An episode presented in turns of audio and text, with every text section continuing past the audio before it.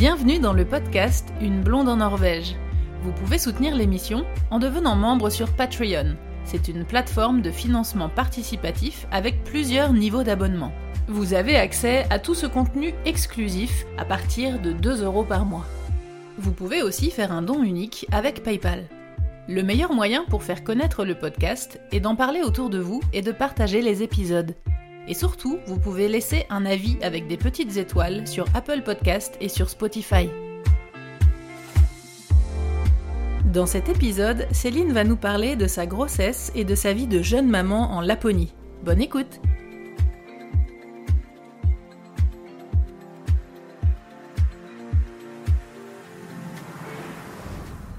Il y a euh, un peu moins d'un an et demi, votre vie a changé puisque vous avez eu une petite fille. Est-ce que tu peux nous dire euh, comment s'est passée euh, ta grossesse quand tu étais en Finlande? Le suivi en Finlande est, est, assez simple en fait par rapport à la France. t'as pas, t'as pas 10 000 rendez-vous médicaux. donc déjà quand tu quand es enceinte, bah, tu fais un, un, test de grossesse et et, c'est tout. c'est tout. Oui, voilà, c'est tout. Tu, on te dit pas d'aller faire une prise de sang comme euh, on te le dit en France et même faire une deuxième prise de sang, etc. Non, euh, euh, tu, tu, vas, tu vas au centre médical. tu es suivi en fait au Neuvola. je peux pas te dire la traduction de Neuvola, mais voilà, c'est le Neuvola. Ok. où, tu es, où tu es suivi. En gros, c'est tu as une personne qui va te suivre qui est, qui est pas, même pas sage-femme, je pense qu'elle est infirmière à la base. Voilà, et qui, c'est elle que tu appelles quand, quand tu es enceinte et qui va te donner un rendez-vous et qui va te suivre pendant toute la grossesse et tu vas avoir en gros un rendez-vous par mois. qui est assez basique en fait. Hein. On va te prendre ta tension, on va te faire un test urinaire pour voir si tu pas d'infection, ce genre de choses. Et après, c'est beaucoup d'échanges, euh, savoir comment tu te sens. Comment tu te euh, sens et tout. Ouais, c'est beaucoup axé là-dessus. Donc, euh, c'était plutôt voilà, un entretien chaque fois, à, se dire comment, comment on se sent. Donc, ça, c'était, je trouvais plutôt sympa. Et ça, c'était un rendez-vous en physique ou Ouais, en physique. tous les mois, tu, tu, vas au centre et. Par rapport à là où vous étiez, tu disais dans, dans l'épisode d'avant que vous étiez quand même un peu isolé. Ça va Vous aviez pas trop de route à faire ou c'était Non, non, non. Alors pour le coup, pour le coup, on a un centre médical. Donc par rapport à chez nous, ça a une demi-heure. Ah, c'était dans le village même? Ouais, c'est dans le village. nous, le village où on habite, il y a, y, a, vraiment rien et on va au village qui euh, voilà une demi-heure qui est plutôt le village principal où euh, il y a le supermarché, il y a un centre médical, il y a un petit peu tu trouves de tout les écoles etc. Euh, en hiver on vit dans ce village là et on est à 5 minutes du centre médical donc on, on, a accès facilement aux soins mais quand tu dois faire tes échographies par contre euh, bah là, c'est pas possible au village. ouais. Donc ta première échographie, tu l'as fait à trois mois. Euh, et là, il faut que tu ailles à l'hôpital. Et l'hôpital le plus proche, eh ben, il est à 4 heures de route. Donc, ouais, c'est ça. Ouais. En fait, tu es obligé de, de, de, de, faire le trajet. Euh, moi, j'avais trouvé ça assez déstabilisant quand même euh, d'avoir aucun examen euh, avant trois mois. Ouais. en plus, c'est souvent les périodes où on détermine un peu s'il y a des problèmes. Ou, ben, c'est ça, en fait. qu'en tant que maman d'un premier enfant, on s'inquiète d'autant plus pendant cette période-là. Ben, c'est ça, parce qu'en fait, tu ressens pas grand-chose. Enfin, personnellement, enfin, tu vois, j'avais pas, j'avais quelques symptômes, mais j'étais fatiguée, mais j'avais pas trop de nausées. Je me dis, mais est-ce que tout va bien? Et c'est vrai que j'avais une copine euh, en France qui, euh, était euh, enceinte et qui était à peu près au même stade que moi. Et je voyais tous ces rendez-vous. Je me disais, mais c'est ouf, quoi. Elle avait déjà fait une, une échographie, il me semble. il y avait des choses hyper précoces et moi, non. Donc, en fait, quand je suis arrivée à trois mois de grossesse au rendez-vous, je suis arrivée dans, dans la pièce pour faire l'échographie et j'étais presque préparée en fait, à ce qu'on me dise, bah non, il y a un problème, il n'y a pas de cœur qui bat, ça s'est ouais, on imagine le pire. Que, Voilà, tu tu sais pas en fait. Et c'est vrai que euh, ici, euh, ce qu'ils avaient fait, c'est qu'ils avaient essayé de d'écouter le cœur euh, et on n'avait rien rien entendu. Et elle m'avait dit non, mais c'est c'est normal. Enfin, des fois on n'entend pas, mais tu vois, je me suis dit oh mince quand même. Euh, ouais, ça, ça inquiète. C'est pas rassurant. Donc j'étais inquiète pour ça. Après, à partir du moment où j'ai fait la première échographie, j'étais rassurée. Je me suis dit, bon, voilà, il n'y a pas de souci, tout va bien, ça se passe, ça se passe normalement.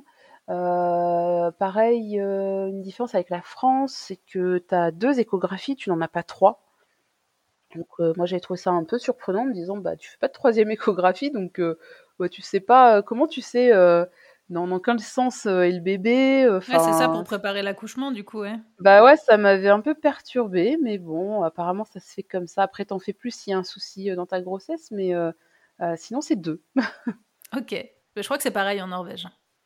Ouais, il y a, y a, plusieurs pays hein, comme ça où euh, c'est clairement euh, moins médicalisé. ils te disent, bah, s'il y a besoin, on en fera une, mais sinon. Euh, mais sinon, ouais, Et du coup, tout s'est bien passé Ta grossesse s'est bien passée?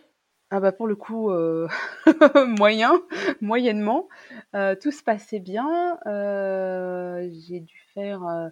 Bah, ma première échographie, c'était OK. J'ai fait la deuxième, c'était OK aussi.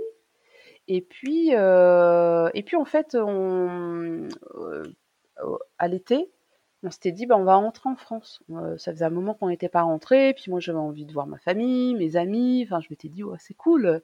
On va un petit peu rentrer en France avant l'arrivée du bébé, puis on reviendra. je crois qu'on avait prévu un mois en France, quelque chose comme ça. Et puis, c'était le mois de juin.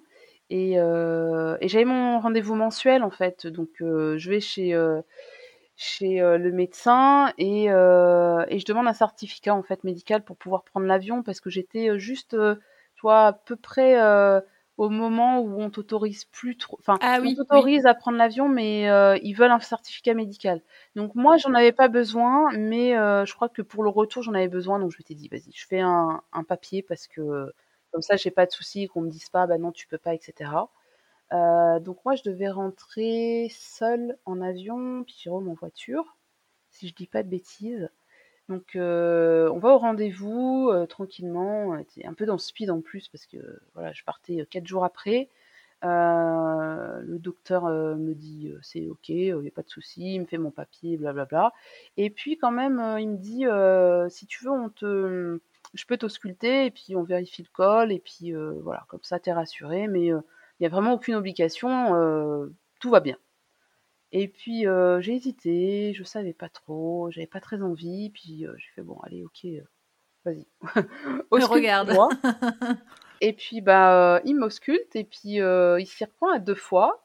Je me dis bon, peut-être pas l'habitude.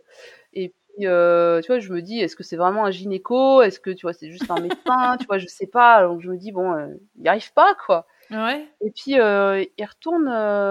Puis, il parle en, en en plus avec la, la, femme qui me, qui me suit et tout, donc je comprends rien. Puis, il retourne à son bureau, je commence à me rhabiller, et puis il me dit, ouais, mais non, en fait, il y a, y a, un problème. il faut, va falloir aller à, à Rovaniemi pour, pour aller vérifier, mais je vois pas de col. Je me dis, mais de quoi il parle? Alors, moi, dans ma tête, tu vois, je me suis dit, mais euh, je vais pas aller à Rovaniemi, c'est 4 heures de route, euh, enfin, juste l'aller.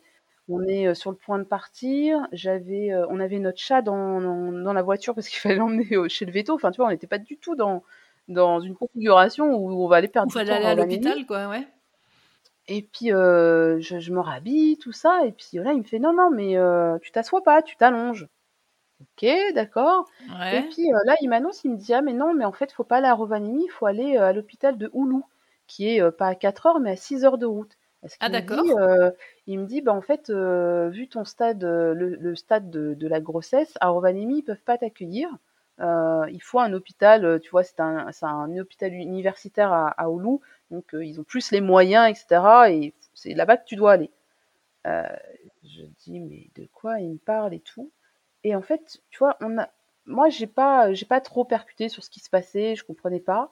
Euh, mais toujours est-il qu'ils ont appelé une ambulance et qu'ils m'ont embarqué comme ça euh, sur une civière. Et, euh, et en fait, on a pas. fait 6 heures d'ambulance Ouais, j'ai fait 6 heures d'ambulance comme ça, allongée. on n'a pas trop compris ce qui se passait. j'ai à peine pu dire au revoir à Jérôme. et Jérôme me dit Ouais, bah, je vais te suivre. Puis on, on a le chat dans la voiture. Enfin, bref. Et, et, là, en gros, ouais, ils nous annoncent qu'en gros, je peux accoucher à n'importe quel moment et que, ah bon? Bah, vu le, le stade de, de, de, la grossesse, bah, ça va être un, un très grand prématuré et que c'est chaud, quoi. Donc euh, moi je réalise pas, Jérôme réalise que euh, bah, je peux accoucher et qu'on peut perdre le bébé. Moi je crois que j'ai un peu occulté ce truc-là en me disant mais non c'est pas possible, tout allait bien, j'avais pas tout allait bien, c'était un examen que tu as même failli pas pas prendre. Ben voilà. Donc euh, je comprends pas. Bon après lui est rassuré par le médecin qui lui dit non mais même si si euh, si bébé arrive, euh, oui ça va être un grand prématuré, mais aujourd'hui on arrive à, gérer les choses, etc. Donc, euh, bah, du coup, je me retrouve euh, à Oulu euh, à 6 heures de, chez moi, où on m'ausculte de nouveau. Et effectivement, on me dit, bah ouais, le col est raccourci et, en plus, il y a des contractions que moi, je ne sentais pas. j'avais senti des petites choses, mais on m'avait dit c'est tout à fait normal à ce stade-là. C'est le corps qui se prépare. Puis c'était pas douloureux. Et là, d'avoir fait le, trajet, je pense le stress et tout, bah, je suis arrivée à l'hôpital en fait avec plein plein de contractions. Donc euh, euh, pas, pas forcément douloureuse, mais je les sentais quand même. Et on me disait, ouais, c'est pas bon. Donc, euh, du coup, on m'a donné des médocs pour, euh, pour les, stopper, des médocs pour maturer les poumons au cas où le bébé arrive. Et puis, j'ai passé une nuit comme ça sur place. Le lendemain matin, on m'auscule de nouveau. On me dit, bah ouais, rien n'a changé. Et là, on m'annonce que, bah, en fait, l'hôpital est plein qu'il y a une place pour moi, mais que si euh, mon bébé arrive, il n'y a pas de, de, place en fait en, en, en réanimation et que du coup il va falloir que je bouge. Ah, Donc du coup là on me fait euh, on me fait faire un transfert euh, au milieu de la Finlande à Kuopio, donc euh, super loin.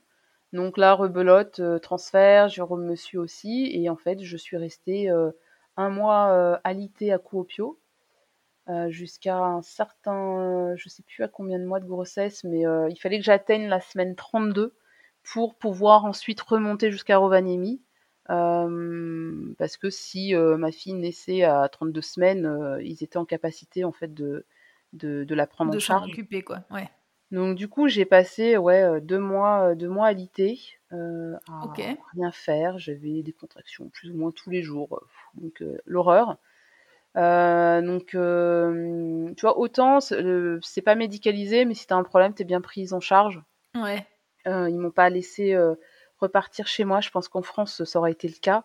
Ouais, ouais. Euh, mm. Là, c'était pas le cas parce que bah, j'habitais trop loin des, des hôpitaux et s'il se passait quelque chose, j'aurais pas eu le temps de d'arriver. Ouais. Ouais. Du coup, ils m'ont laissé comme ça euh, alité. Quand j'étais à Rovaniemi, euh, ils ont fini par me laisser sortir, je crois, à 34 ou 35 semaines.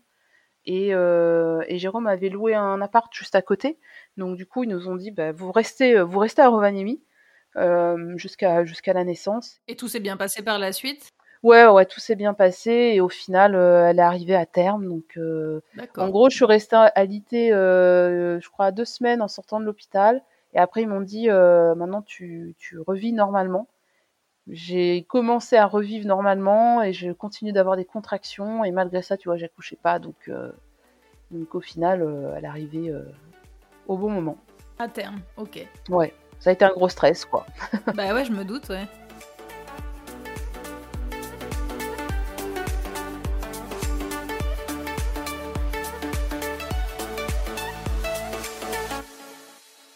La naissance, alors comment ça se passe quand on a un, bébé en Finlande euh, par rapport au, je sais pas, par exemple, aux congés parentaux et tout? Alors pour toi, ça c'est peut-être différent parce que déjà, t'es pas résidente euh, en, Finlande et puis tu es freelance, mais euh, comment ça se passe, comment ça s'est passé par rapport à ton, à ton activité, à ton travail après l'arrivée du bébé? Ouais, alors la Finlande, elle, hum, elle est très bien pour congé maternité et congé paternité. Ils sont très longs. Euh, d'ailleurs, je sais pas exactement euh, la durée exacte, mais c'est au minimum 9 mois, je pense. Euh, du coup, bah, tu as le temps d'accueillir ton enfant et d'être avec. en France, c'est pas du tout ça. Et donc moi, j'avais j'avais pas cet avantage-là. Moi, j'ai eu un congé maternité classique en France. En freelance, bah maintenant, tu as droit au congé maternité, donc c'est déjà ça. Avant, je crois que Avant, il n'y en avait pas. Le cas. Ouais, voilà.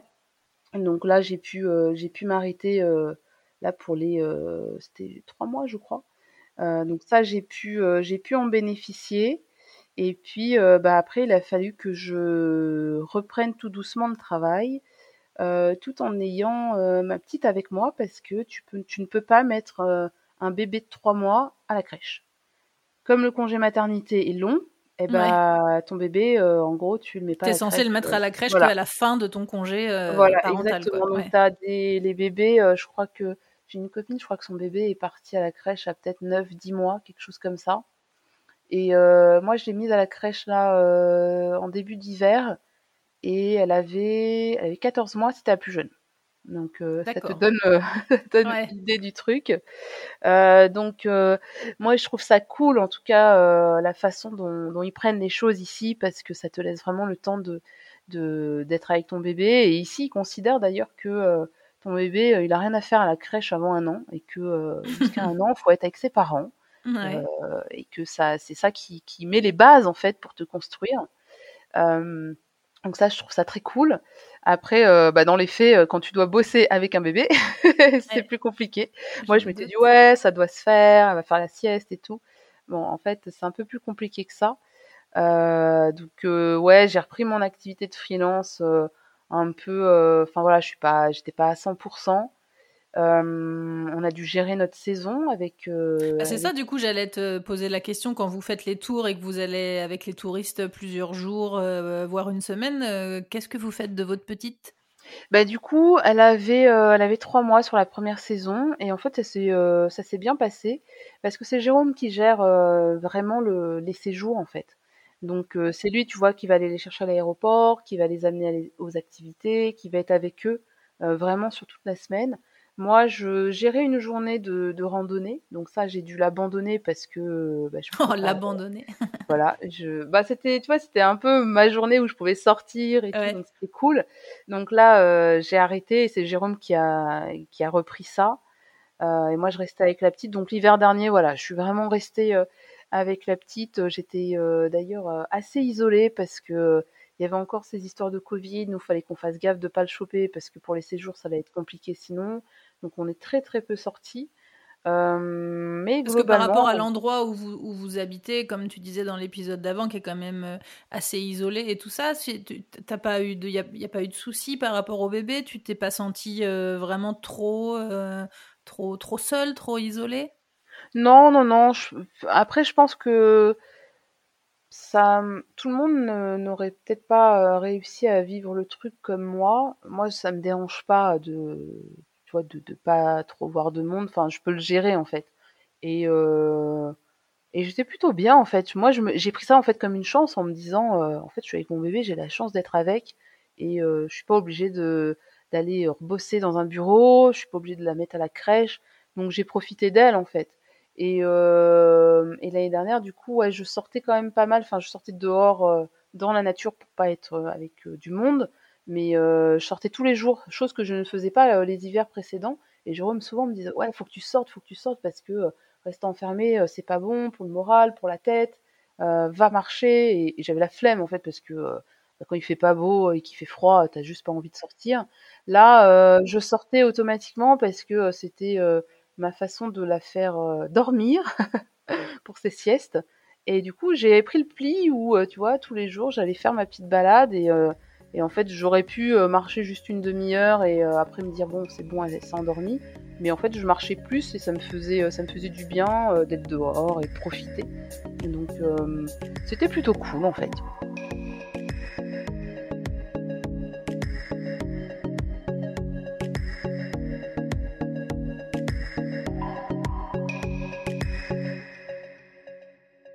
Justement, ces siestes, alors pour les auditeurs, euh, je, je raconte un petit peu euh, comment j'ai réussi à, t'amener dans mon podcast. C'est parce que justement, euh, tu as mis une photo il n'y a pas longtemps de, de, ta fille qui faisait une sieste nordique, donc une sieste dehors par grand froid. Et ça se fait aussi beaucoup en Norvège. J'en ai déjà parlé dans d'autres podcasts. Mais, mais du coup, je me suis dit, bah tiens, tu veux pas me raconter ça dans le podcast? Et voilà, c'est comme ça qu'on a réussi à se, à se prévoir cet enregistrement. Alors donc, en Finlande, on fait aussi faire des siestes nordiques aux enfants. Ouais, c'est quelque chose d'assez classique. moi, c'est mes amis qui m'en avaient parlé, enfin, je, je l'avais vu. Et d'ailleurs, c'est assez rigolo parce que la première fois que j'ai vu un bébé dans une poussette dehors, je ne connaissais pas la pratique. Donc, c'est notre premier hiver. On se demande, on se dit, mais il y a un bébé dedans Non, mais ça, ça, a été ça en fait. En fait, j'allais sonner chez, chez un ami. Enfin, à l'époque, c'était plus une connaissance. Euh, je sonne, il y avait une, une poussette euh, sur, euh, sur le perron, mais tu vois, j'ai pas fait attention. J'entends du bruit dedans, et en fait, il y avait une couverture et tout dessus, donc je me dis, mais qu'est-ce que c'est? Quelqu'un dedans Il y a, y a, un chien, il y a quelque chose. Et euh, donc euh, mon ami m'ouvre, euh, je, je, lui demande ce que j'avais à lui demander, et puis tu sais, je, je, lui pose pas la question en plus quoi. Et en fait, je suis rentrée euh, presque en courant voir Jérôme en disant non mais tu sais pas, est-ce qu'il faut qu'on appelle les flics Le bébé il dort dehors quoi. et, et je connaissais pas en fait. Et, et c'est là en fait que j'ai appris que ici on faisait dormir les bébés dehors, que c'est bon pour leur système immunitaire, immunitaire et ouais et que euh, ils dorment bien en fait euh, au froid, bien emmitouflés. Et donc c'est une pratique qui est assez euh, assez commune. Donc nous, quand on a eu Lucie, bah, nos amis nous ont dit ah bah va falloir qu'elle fasse ses siestes dehors. Donc au tout début, j'étais très flippée, j'osais pas. Après, j'ai posé la question, ouais, à partir de quand je peux faire ça? Donc je crois que j'ai attendu qu'elle ait 4 mois, il me semble que c'était 4 mois. Euh, et il y a des températures euh, minimum à pas dépasser, je suppose? Ouais, alors euh, tu vas pas au-delà de moins 20. Alors tu vois, moi quand il commence à faire euh, moins 17, tu vois, je suis là en train de me dire, ouais, je sais pas si je vais la mettre dehors, j'aime pas trop, quoi. Mais ouais, au-delà de moins 20, ça, il fait vraiment froid. Ou s'il y a beaucoup de vent, ça c'est pas bon non plus. et combien de temps elle dure ces siestes? Eh bien, euh, elle peut durer euh, deux heures. Euh, moi, elle m'a fait trois heures, même un peu plus de trois heures cet hiver. Et c'est assez hallucinant parce qu'en fait, elle dort super mal à l'intérieur et à l'extérieur, elle te fait des, des siestes comme ça. Mais c'est vrai que c'est rigolo parce que je me rappelle de vraiment de la photo que tu as postée avec la poussette dehors et ça faisait vraiment genre poussette abandonnée quoi. Ouais, je la pose quoi ma fille, elle dort bien. Tu dis, mais attends, euh, elle est dedans, là ouais, Les gens hallucinent. Euh, bah, nos, les, les, touristes qui viennent ici, et, des fois, Jérôme me dit, ouais, bah, quand vous venez vers la voiture, faites pas trop de bruit. Il y a Lucie dans, dans, la, dans la poussette. Et ils disent, quoi, elle dort, elle dort dehors? Elle dort dehors. mais euh, ouais, non, ça, ça marche bien. Donc l'année dernière, ouais, il fallait... Euh, elle avait quand même un petit peu de mal, donc j'étais obligée de prendre la poussette, de d'aller faire un tour avec elle. Donc elle s'endormait assez facilement. Euh, par contre, au bout d'une demi-heure, elle se réveillait. Euh, donc du coup, j'étais obligée de marcher plus d'une demi-heure. Et après, tu vois, je pouvais poser la poussette et c'était ok. Du coup, tu mets le babyphone dans la poussette et. Ouais, ouais. Euh, je le mettais pas toujours parce que en fait, euh, quand elle est sur le perron euh, dans, au, chalet, tu, tu l'entends en fait si, euh, si elle se réveille. Mais c'est vrai que là, je l'ai remis parce que le problème du babyphone, c'est que comme il fait froid, bah, t'as as les piles en fait qui ah oui. Pige et du coup le truc il s'éteint et du coup c'est galère. Mais euh, là j'ai trouvé un système où euh, ça tient le temps de sa sieste donc c'est cool.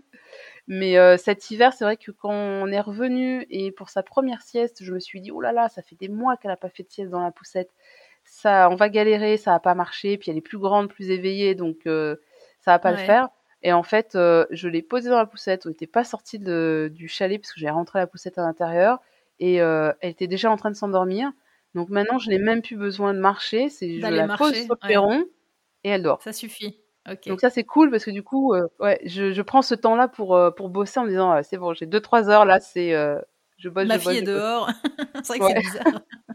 Mais en Norvège, c'est rigolo parce que du coup, les mamans qui se retrouvent pour aller faire un tour comme ça et, et, qui vont par exemple boire un, un café ou un thé pour, pour discuter et pour elles se mettre au chaud, bah, du coup, elles laissent toutes les poussettes dehors en ligne en fait. Et du coup, oui. tu as des espèces des fois de lignées de poussettes et tu te dis, oh là là, il y a un rendez-vous de maman là. Mais euh, c'est vrai que c'est hallucinant ce que tu dis, il y a les poussettes, mais il y a les bébés dedans, mais enfin à l'intérieur, dans le bar avec les mamans. Mais non, non, les bébés sont dans la poussette. Dehors, ouais, j'ai euh, déjà vu des photos comme ça. C'est, euh, ça doit être impressionnant quand même. Ce qui est intéressant avec la Finlande, c'est que c'est un pays à la fois très différent de la Norvège, culturellement et linguistiquement, mais on y retrouve quand même des similitudes de vie, c'est la vie au nord quoi. Si vous prévoyez un voyage ou une installation en Finlande, j'espère que cet épisode vous aura donné quelques pistes. L'agence de voyage de Céline et Jérôme, ça s'appelle Aventure Boréale et vous pouvez consulter le blog Je Papote. Merci Céline d'avoir participé à l'émission. Merci à toi de m'avoir invité et puis bah, j'espère que j'aurai euh, transmis euh, des infos intéressantes sur euh, la Finlande, aussi bien pour voyager que pour venir y vivre. Merci à toi, salut Merci Anne-Sophie Retrouvez la suite et fin de cet épisode en bonus sur la page Patreon. Céline nous parlera de la famille, des écoles, de l'éducation et de la carte européenne pour la santé. Vous avez accès à tout ce contenu exclusif ainsi qu'à d'autres contributions à partir de 2 euros par mois. Retrouvez les épisodes sur toutes les applications de podcast et en format vidéo sur YouTube. N'hésitez pas à partager les épisodes et à laisser un commentaire sur Apple Podcast ou sur Spotify. Merci à Louise, Eddie et tous les autres contributeurs qui soutiennent l'émission sur Patreon. À bientôt!